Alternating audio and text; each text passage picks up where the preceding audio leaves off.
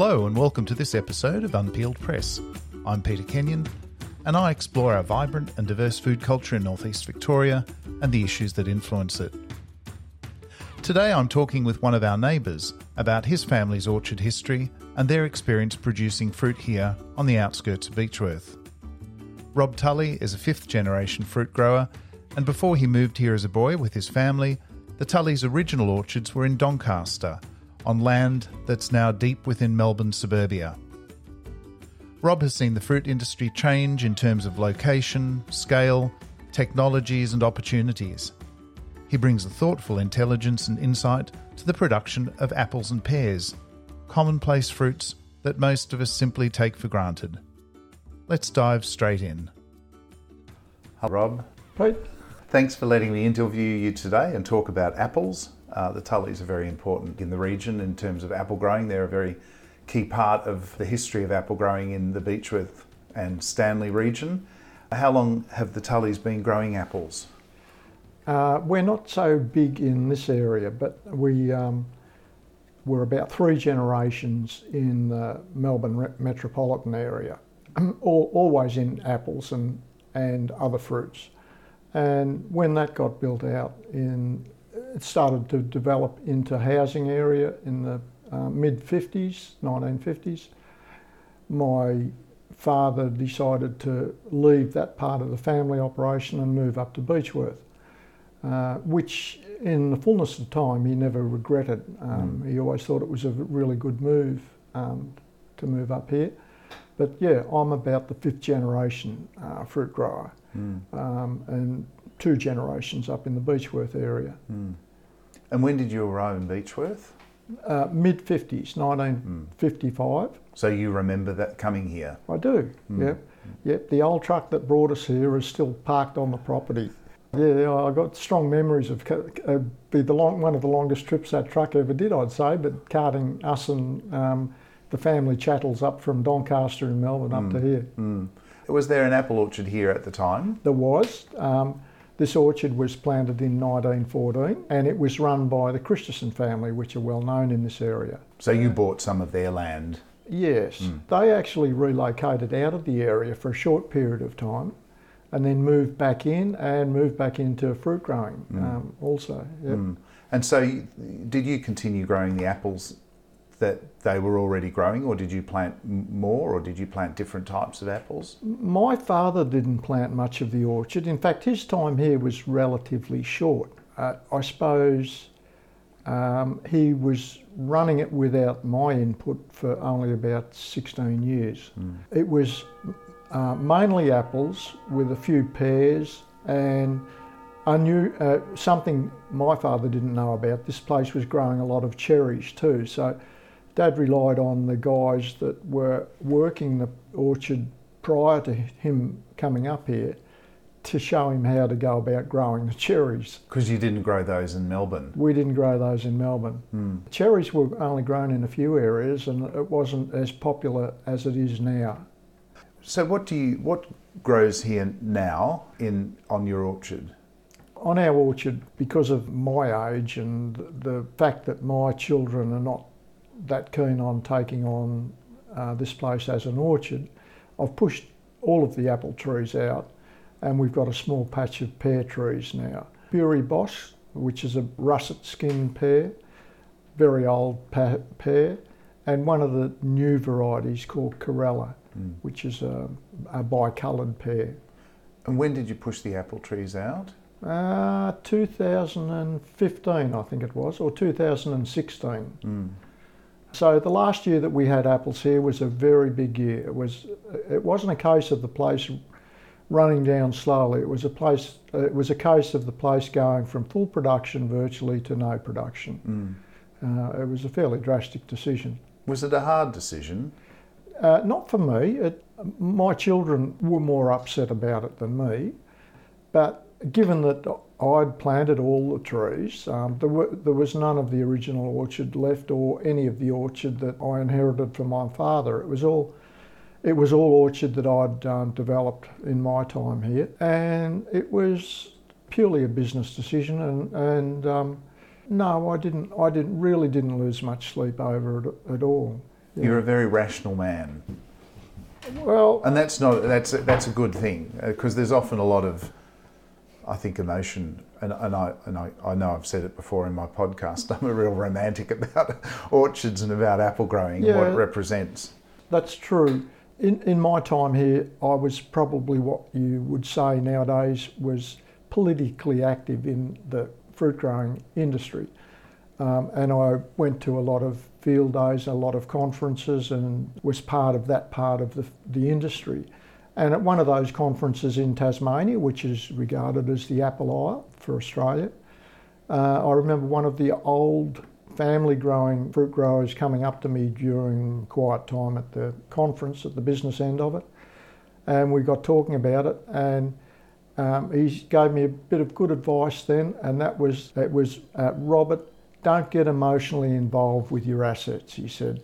Their family actually departed from fruit growing there for a period of time and went into hardware. They bought a hardware shop in Hobart or Devonport or wherever they were, and they stayed with that until the industry picked up again, and then they bought back into the fruit growing game again. So it was good advice. It's been good advice. I've always remembered that.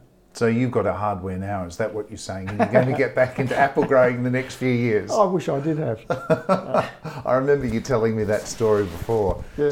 So all that you've got left now is the block of pears. How many trees are in that? 600 trees. Mm. And that gives you a commercial crop that you can sell? Not really. Mm. There's a little bit of machinery that we've kept back there, and it allows me to run the machinery and use it for what it was designed for. It's more of a weekend hobby now, I suppose you would say, for me, although it's a fairly big hobby. I pruned all of the trees myself this past winter, and I haven't worked like that on an orchard since the mid-1970s. It was always a case of having to have people do that work for me. So it was an enjoyable exercise, I've got to say that. Is it a big crop this year? It is a big crop. Yeah. And what are you going to do with the fruit? Well, I'm not sure, because it's difficult for us to get pickers now. So I might be approaching Peter and Jamie to see if they're interested. I'd be delighted. A bit of pear picking. Peter Shamron mentioned the Boswell apple as a local apple. And I wonder, given apples' propensity to develop local varieties wherever they're grown, do you know if that's the only local apple? Are you? I'm not familiar with Boswell at all. It wasn't. What I can say is, though, I'm sure it was never grown in large quantities around the Beechworth Stanley area. It'll have been a selection that one of the Stanley growers has picked up in the course of many years, and probably propagated it himself up at Stanley. But it was never commercially grown. Mm. Stanley, however, has had one apple that's a staple for this area back at the time that we were selling a lot of fruit overseas, and just prior to England joining the common market, and that was called the King Cole. Mm-hmm. And it was all orchards grew King Cole. We had a lot of King Cole growing here. I can remember picking over 1,000 bins of King Cole, very widely produced. Really good apple for this area. Wasn't popular in Australia because it had a unique flavour. It was a really tart apple, but it was an apple that cooked up really well, so it had a beautiful flavour when it was cooked. I would say it was superior to Granny Smith as far as a cooking apple would go, but that's my personal views. And I keep hearing about the King Cole, and it strikes me that really that is the apple that's been adopted locally as our local apple. It would be nice to get that growing again so that people were familiar with it. It would be that a lot of stuff was sold on farms to locals in the wider area. Mm. It wasn't hugely popular even with the locals, but you'd get odd people who understood the taste and how to prepare it and how to cook it, who would come in time and time again asking just for King Cole. Mm, mm. Not an easy apple to handle. It bruised very easily. Mm. So that was interesting that it was so popular as an export apple, because export fruit in general you'd be looking for something that travels fairly easily, and this apple wouldn't have been one that travelled fairly easily.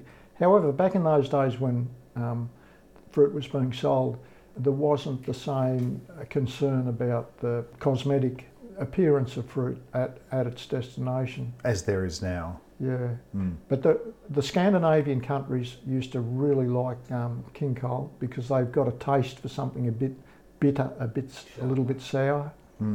Yeah. And it was an Australian bred apple, which I guess is the key point. Yes. One of the key points. But 1912 at Lang Lang, is that down in Lang Lang, down in South Gippsland somewhere?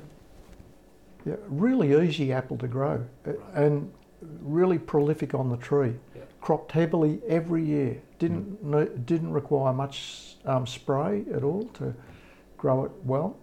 Little bugs that became a real problem for us called two-spotted mite. They never worried King Cole. I don't know what it was about the leaves. The two-spotted mite sucked the juice out of the leaves. They didn't like King Cole leaves though. Yeah, really easy apple to grow. We would pick King Cole when the background colour started to turn from green to yellow, and the red's not fully developed. And if you left it on the longer you would leave it on the tree, the better the colour development, the red colour development on the fruit. That applies to a lot of varieties. But with King Cole, they'd also develop a lot of natural wax on the skin too. And it gave the fruit a real shine, so that you would look at some trees there late in the season if they hadn't been picked, and the overall picture of the tree with these shiny red apples on is just like a colouring book, really. They look tremendous. And when you had a whole orchard like that, and I'm thinking of Fartasinski's orchard out there, they used to grow a lot of King Cole, and you'd drive past and the orchard would slope away from you. It was, you'd nearly run off the road looking at them because of the massive red colour. Yeah. Would that wax of that natural oily wax, would that have helped with the export, so they didn't need to have as natural? It was probably such that it would give the inspector cause to have a close look and see what the maturity of the fruit was looking like, because it's probably past the best stage of maturity for exporting by the time it gets that waxiness about it. But exporting apples, I understand, they're picked earlier, so they're picked before they're optimally flavoured to cater to the export market. Yes, yep. That applies to a lot of varieties. In particular, it applied very much to Granny Smiths. We would pick Granny Smiths for export a long time before we'd pick them for the domestic market. In my opinion, they were too immature for exporting. Yeah, they'd have a white lenticel on them that would disappear as they got more mature. A white what? A lenticel. It's quite an attractive little spot on the apple, on the skin of the apple. Oh yes, yeah. And that'd disappear as it got a little bit more mature, and we'd be picking Granny Smiths for export before we'd be picking some of the earliest red apples for the market. And Granny Smith was always the last apple that you would pick, but for export you could pick it really early. But it was not doing the variety a good service by doing that, I think. Richard showed me a way of determining apple for picking, where you cut the apple in half and you put it into some purple kind of ink and stamped it, and it would demonstrate how much of the apple was sugar and how much was starch. Is that how you did it, or was there another way of determining the ripeness of the apple? Scientifically, we'd do that. It's an iodine solution that you make up and you dip it in, and it'll tell you at what stage the starches are at in reference to the sugars that develop. The starch reacts with the iodine and causes a black pigmentation on the apple. As the sugars develop, you don't get that black pigmentation, and you can tell straight away what maturity is. And is that how you would do it, in addition to sort of pulling one off and tasting it? Well, no, the taste test was always pretty hard to beat, I thought. So long as you understood what you were aiming at, whether you wanted it for long-term storage or for short-term storage, a quick-selling variety. You know, a lot of ins and outs on what you do with your fruit when you pick it and what time you pick it and what market you're aiming for. The old-timers test for what stage the sugar development was also cut the apple. I'd do it with pears quite a lot. I still do it with pears. I cut the apple in, or the pear in half, and you pull them apart and you reattach them, push them both together again. You hold the stem up, and if the bottom part sticks to the top part, you've got enough sugar development there to be entitled to pick the fruit. If it drops away straight away, you've got to wait a bit longer. It's just a bit of clay, it's just a brick. It's the sugar that causes the two halves to stick together. Mm. So if you haven't got any sugar there, they won't stick together. Mm. And when you push them, and you can also get another indication. When you push the two halves together, if the maturity's developing quite well, you can see a little bit of juice come out where you've cut the two. Mm. If it's still dry when you push them together, again, you haven't. It's not quite mature enough. Mm. But you'll find it easy to. I find it easier to do with the pears, and as I say, I still do it with the pears. Mm. I carry a knife around with me all the time, so I cut the pear in half and plug them together, and then well, there's a lot of wastage like that. Mm. There's a lot of apples with just one bite taken out of them and then thrown away.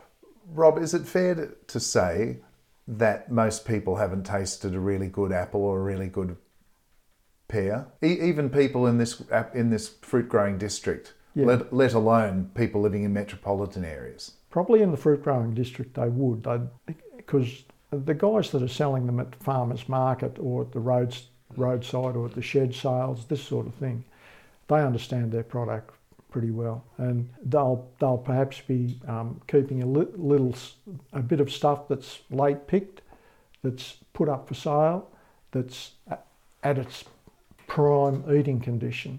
For someone in the city, it's unusual for them to be able to access fruit as such in that sort of condition. Mm. It's nearly always going to be anything that's off a supermarket shelf will have been picked early, so the flavour development just not there. And it won't. And apples, just to clarify, apples won't ripen after they're picked. Oh, they do. Yeah, they do. Red Delicious is a good example. They're picked fairly green, and they're an apple that does develop good sugar levels thereafter as it's stored. And those brown pears that we grow too. That's another good one too. You can eat them straight off the tree when we're picking them, but if you want a completely different flavour, just put them on the sideboard for 10 days or a couple of weeks after you've picked them, and then eat them when they've started to go a little bit softer, and it's a beautiful, smooth, mellow flesh that you get, rather than the apple type of flesh that you get when you pick them off the tree. Mm. I suppose that's part of the customer's investment in eating quality fruit, is understanding what their role is after they've bought it. But I think most people nowadays expect that whatever you buy at the supermarket, you should be able to just go home, cut it up and eat it, and if it's no good, you just let it go, or you don't buy it again. Well, if you weren't told with those white flesh nectarines, you'd never buy another one again, because they look magnificent when you buy them in the shop, and you bring them home and you think, oh, I'm going to really enjoy them, and you can't even get your teeth into them.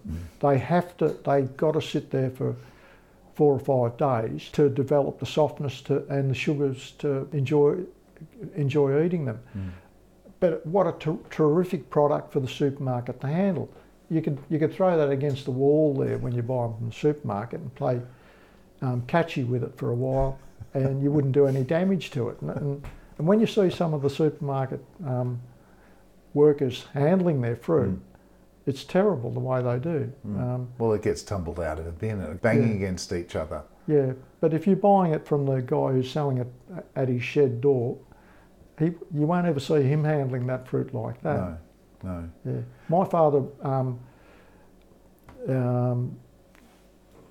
used to cart the fruit down to the docks for to be loaded onto the ships, and I often heard him telling me, and he told other people, the story there where he went down there, one of the first times he went down there with the fruit, and no containerisation. It was still the boxes were loaded onto the the big nets, rope, the nets to be lifted up. Then the derricks would lift them up and over, and they'd be then de-stacked in the hold there. When he pulled up at the docks there, the couple of the wharfies hopped on the back of the truck there and then picked up the boxes of apples and they threw them off the back of the truck there onto the ground.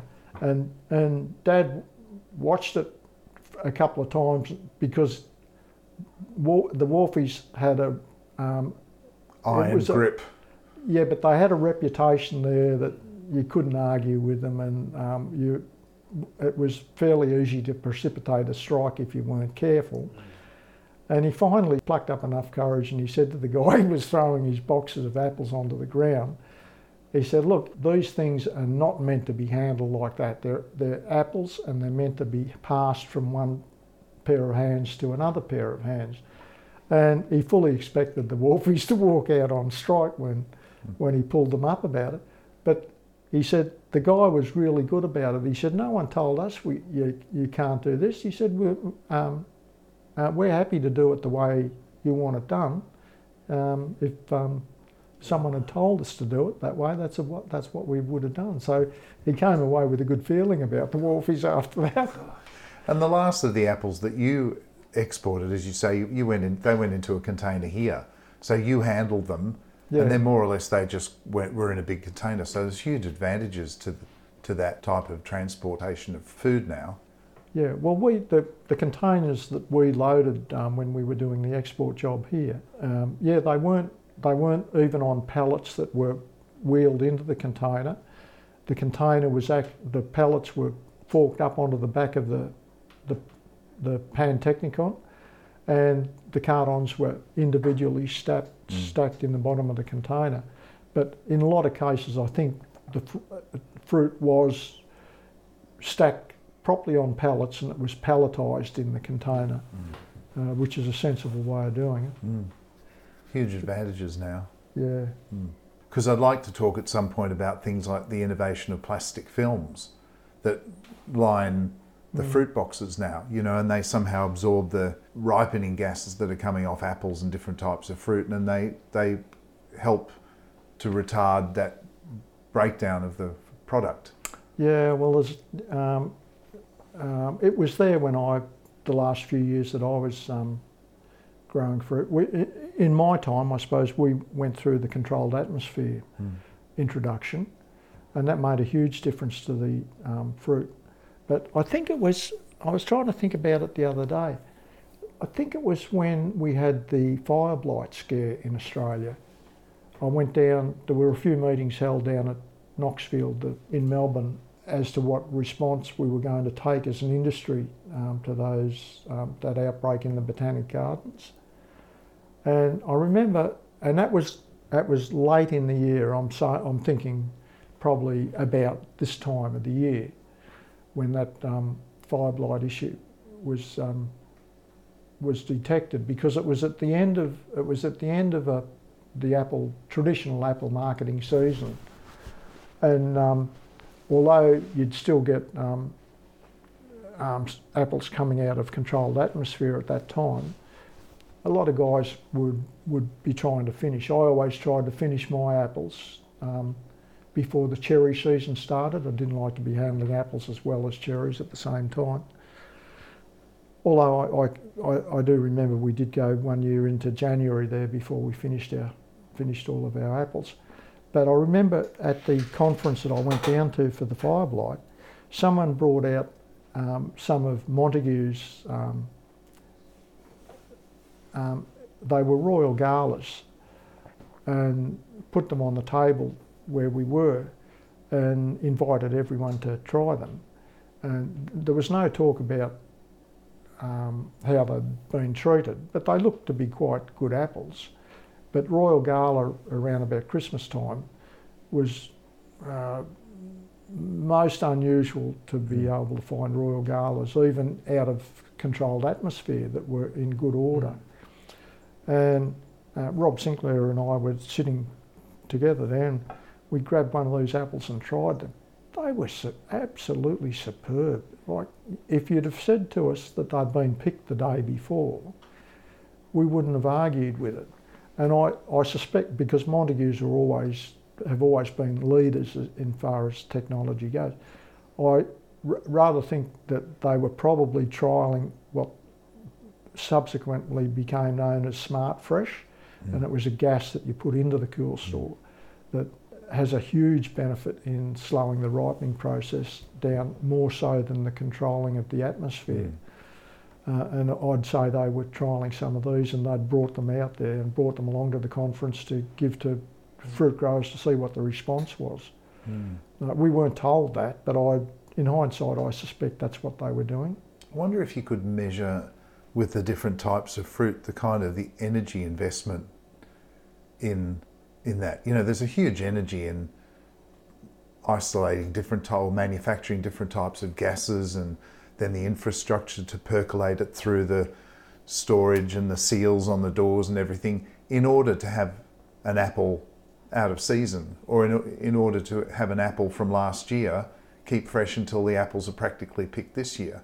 And I wonder if we were aware of that kind of investment in energy. Of course, it's very innovative, we know that, but that investment in energy is huge. Instead of just eating a fruit that's in season and allowing it to go out of season and eating something else. Yeah, well, I know in my case, it became a lot more commonplace there by the time I was getting out of the industry. But for the previous 2 or 3 years, I'd shied off using it, and I never used SmartFresh. But I know that the quotation back then, and I'm going back now 10 years probably, the quotation then for my small rooms was about $4,000 each room. You just set the container up in the room, seal the room up, and push the button, and the gas distributes itself around the room that way and does its job that way. So it wasn't a cheap exercise. Then you have to get that back. Yeah, but where you sat in the scheme of things as far as wanting the public to get a product like that. And in our industry, there's a very marked divergent line between grower packers who want to put product before the public 52 weeks of the year, and others who say, no, what we'd like is a finishing date so that the public has got no apples for 2 months, 10 weeks, something like that, and start the new season off with no... Without the public continually asking, is this last season's apples or this season's apple? It's like cherries. Cherries can't be kept all year round. I guess that'll change. We'll soon be able to see cherries 12 months of the year, I suppose. Well, and they'll bring some in from America, or more in from America, and they'll develop varieties that are like bullets but look pretty. Well, I haven't got a problem with counter-cyclical trade, but I've got an issue. I think there's a huge benefit in having a break with our local stuff and having new season stuff which is clearly defined as new season's fruit. In saying that, in February and March, with some of these SmartFresh apples that are still around from the last year, I can't tell the difference. I really can't tell the difference between new seasons and last seasons. I've got to tell you, if they've done the job properly with it, it does come out really good. But I'm still a believer in having fruit being sold on a seasonal basis. That was the wow factor that Peter Shamron talked about, particularly with cherries, that people go, wow, they're fresh, they're new season. Yeah. Because that's largely gone now. Well, it is, because there's always American cherries in now in July and August. If you want to pay $25 a kilo for them, that's fine. You can access good quality, and they do a really good job of. They bring them in a jumbo jet, and they'll have been on the trees over in America there probably only 2 or 3 days beforehand, and we've got them here in really good condition. Yeah, I'm amazed at how good they turn up, some of them. I'm not sure what the jumbo jet's doing for global warming though, in order to have cherries. Yeah, that's right. Yeah. When you picked 1,000 bins, you said once, of King Cole's. How many acres did you have in production, in apple production, at the height of your orchard, and when was that? Probably about 80 acres. 75 acres was our biggest area at any time, and that would produce around about 60,000 bushels of apples per year. About 3,000. We talk in bins nowadays. That was about 3,000 bins. The most we ever picked, I think we picked 3,500 bins on one year. Mm. That was a really busy year. In the 60s. That was in 1972, if I remember correctly. Yeah. Mm. From picking and packing, when you talk about bushel bins, did you do the packing here? I know eventually they went into big bins and they went away elsewhere, but you've got a big packing shed, so I'm assuming you did all your own packing or some of it? Well, I can remember the days when it was still being done in bushel cases, so we handled bushel cases. When my father moved up here, half of the family stayed on the family farm in Doncaster. It would be one of the last orchards that was left in Doncaster. But the packing shed and the cool store remained there for quite a long time after the last of the orchard disappeared. My father and his brother, who ran the Doncaster side of the operation, still used to work in together quite a lot. So we'd until we built more of our cool stores up here, a lot of our fruit went down to Doncaster and was stored there, and my uncle packed the fruit out as he saw fit.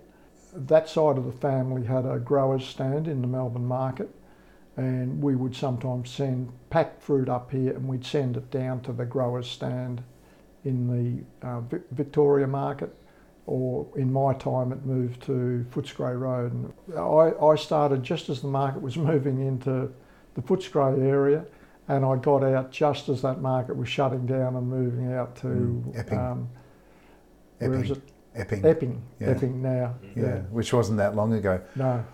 Rob, in terms of your apple output here, do you feel, are you aware that most of it went for export, or it was domestic, or it was a mix? Yes, we knew where most of the fruit went each year. We would sometimes sell to speculators that came in. That was mostly from the Goulburn Valley, or sometimes there were a few big exporters that handled stuff out of Melbourne, through Melbourne. So it was probably either Melbourne or Shepparton where our export market used to be. Mm. We didn't have much input once it went to the exporters. They might tell us where they were sending it to. You didn't sell the fruit with a guarantee that it was going to a particular market. Mm. It was up to the exporter where he sold it. Yeah, yeah.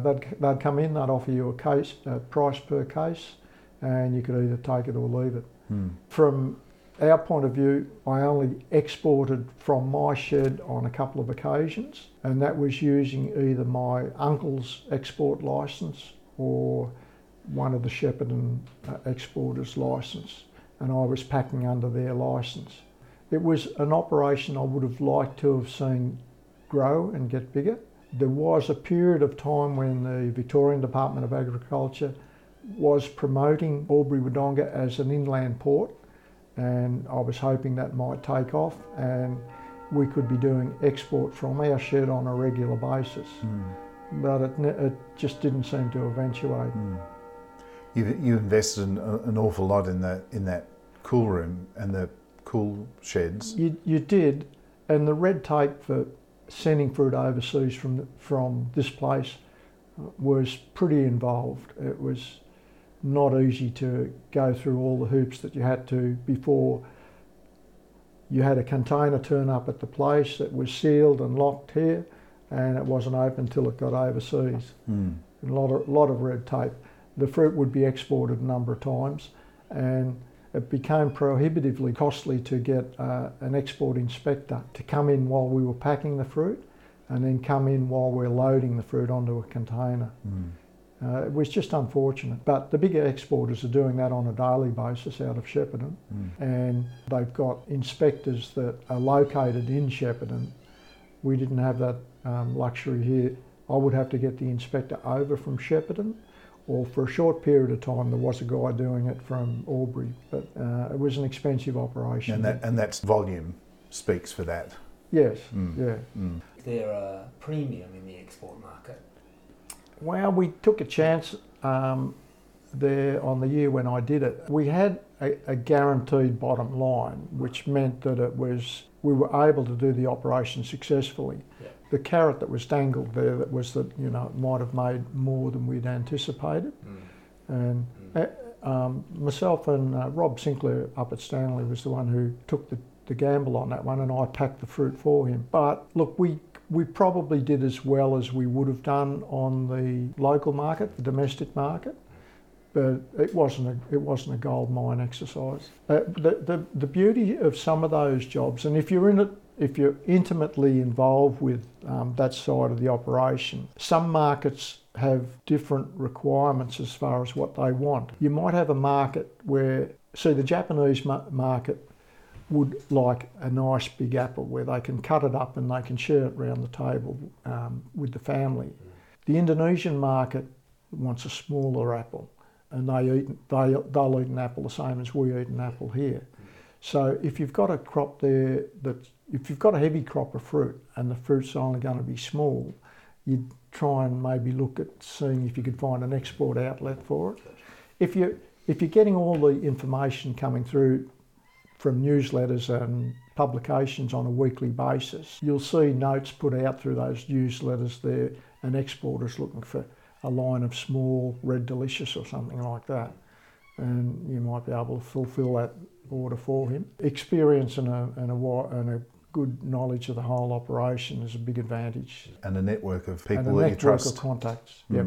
Mm. Yep. We were lucky. We had, being a long-standing family from a traditional fruit-growing area in Doncaster, we came up here with a lot of contacts, which we used over the years when we got up here. Mm. My grandfather established, along with two other fruit growers, a big cooperative in Doncaster called the Blue Moon Cooperative. And the shed's still got the Blue Moon logo on the outside of it up at Stanley. When that agency was offered up here, of course it was offered to my father first because he had a family tie-up with the Blue Moon Coop. We had, I think we had shares with them at that stage. But Dad wasn't interested in going around and selling sprays or fertilisers or doing that sort of work. But the guy who took it on up here did a very good job. Rob, you talk about the height of your production, I think you said was 72? Or 73. I reckon that's probably the biggest year we had. Yeah. I know from talking to other orchardists around here that it really started to fall off, particularly from 1967, owing to the Suez Canal crisis and a lot of the export being from Australia being caught in that predicament. And then Britain joined the common market in 1973, and obviously that had a big impact. So even if you weren't exporting, other people were, and their market fell away, so there was a glut on the Australian domestic market. What do you know about that Suez Canal crisis in 1967? I don't really know a lot about it. I'm not sure whether we had fruit on the water. We possibly could have done. My uncle was he had an export license, and he was exporting regularly on a yearly basis.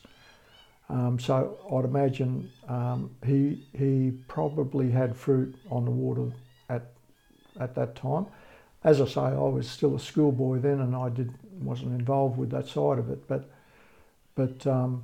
there could well have been some of our fruit that was on the ship, those ships at that time. Mm. But yeah, I can't help you out much there. Certainly, from my point of view,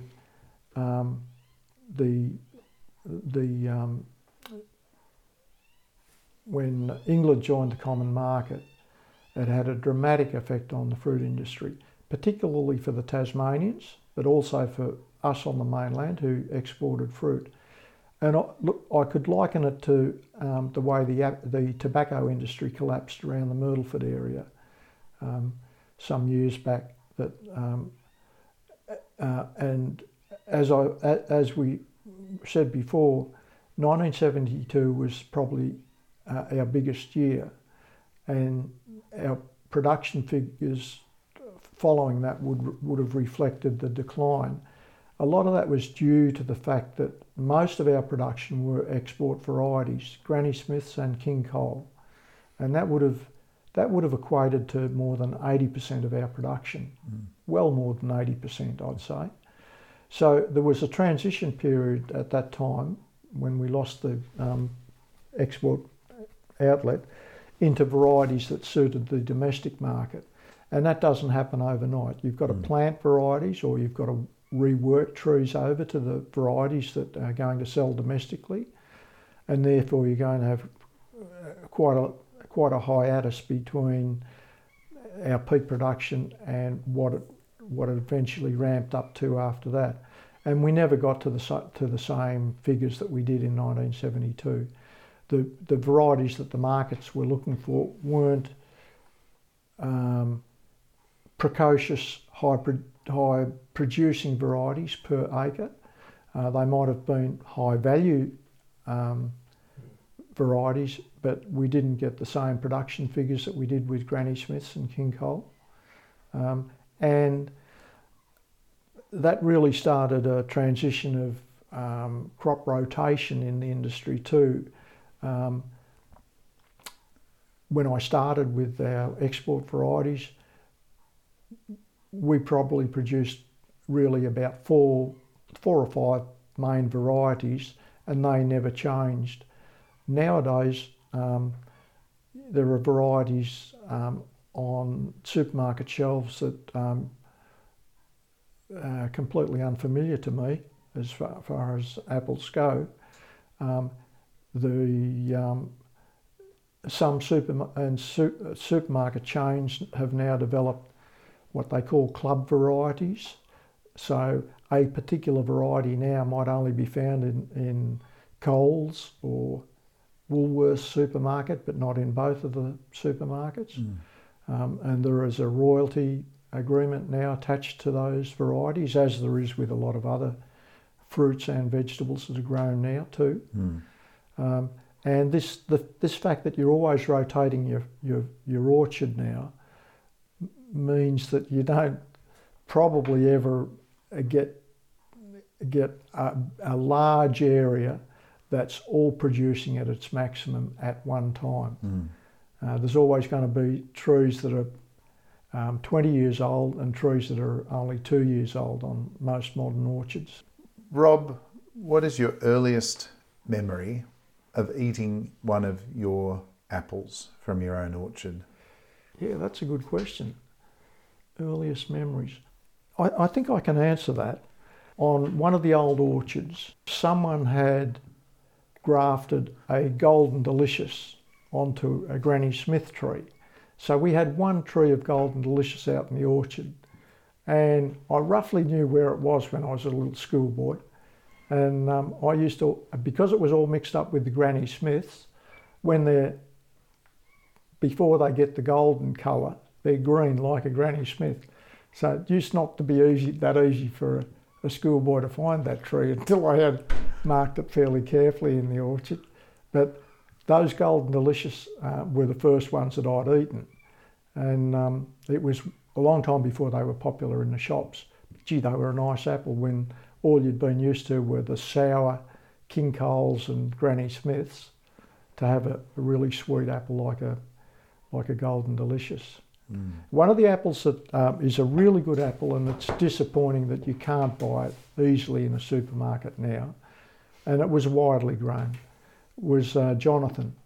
And it's, now there's two or three apples that fall into the same category. They are excellent eating apples, terrific flavour, very distinctive flavour. And you just can't buy them now because the little fruit and veggie shops that used to specialise in fruit and have an intimate understanding of what the product was that they were selling to the customer has gone now. And the supermarkets control, the supermarkets basically control what we grow now, insofar as you can't really, if you're not selling to the supermarkets, you're really not commercially viable now. You don't have alternate markets now. No, not the specialist markets that we used to have. So things like Jonathan, Gravenstein, which used to always be the first apple, and they weren't good keeping apples, and this is why the supermarkets didn't like them, and I think they shied away from them. But they had a place in the maturity of the fruit when it's in season, and they were superb eating apples. And there's another one there called a 5 crown, and that was very popular too in the older days, but they weren't varieties that lent themselves to the supermarkets as far as ease of handling goes. Rob, what's the future for your land and the pears that are left?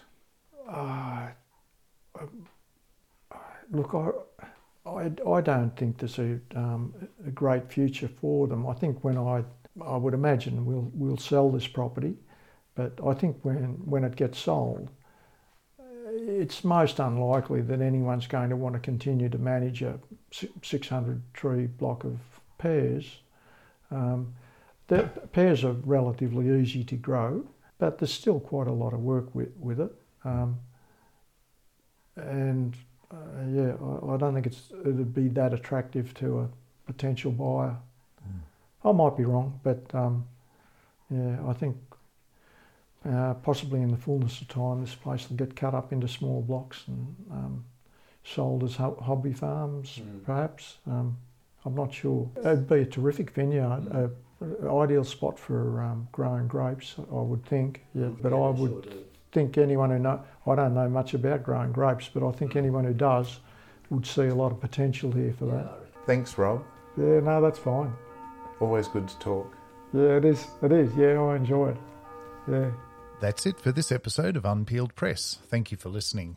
My thanks also to Charles Sturt University for its support for the podcast's creation through their Community University Partnership grants.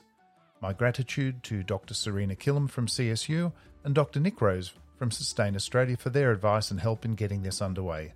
And thank you, as always, to Jamie Kronborg for technical advice and great photos. Theme music by Avocado Junkie, and don't forget to enjoy a local piece of fruit in season. I'm Peter Kenyon. Goodbye.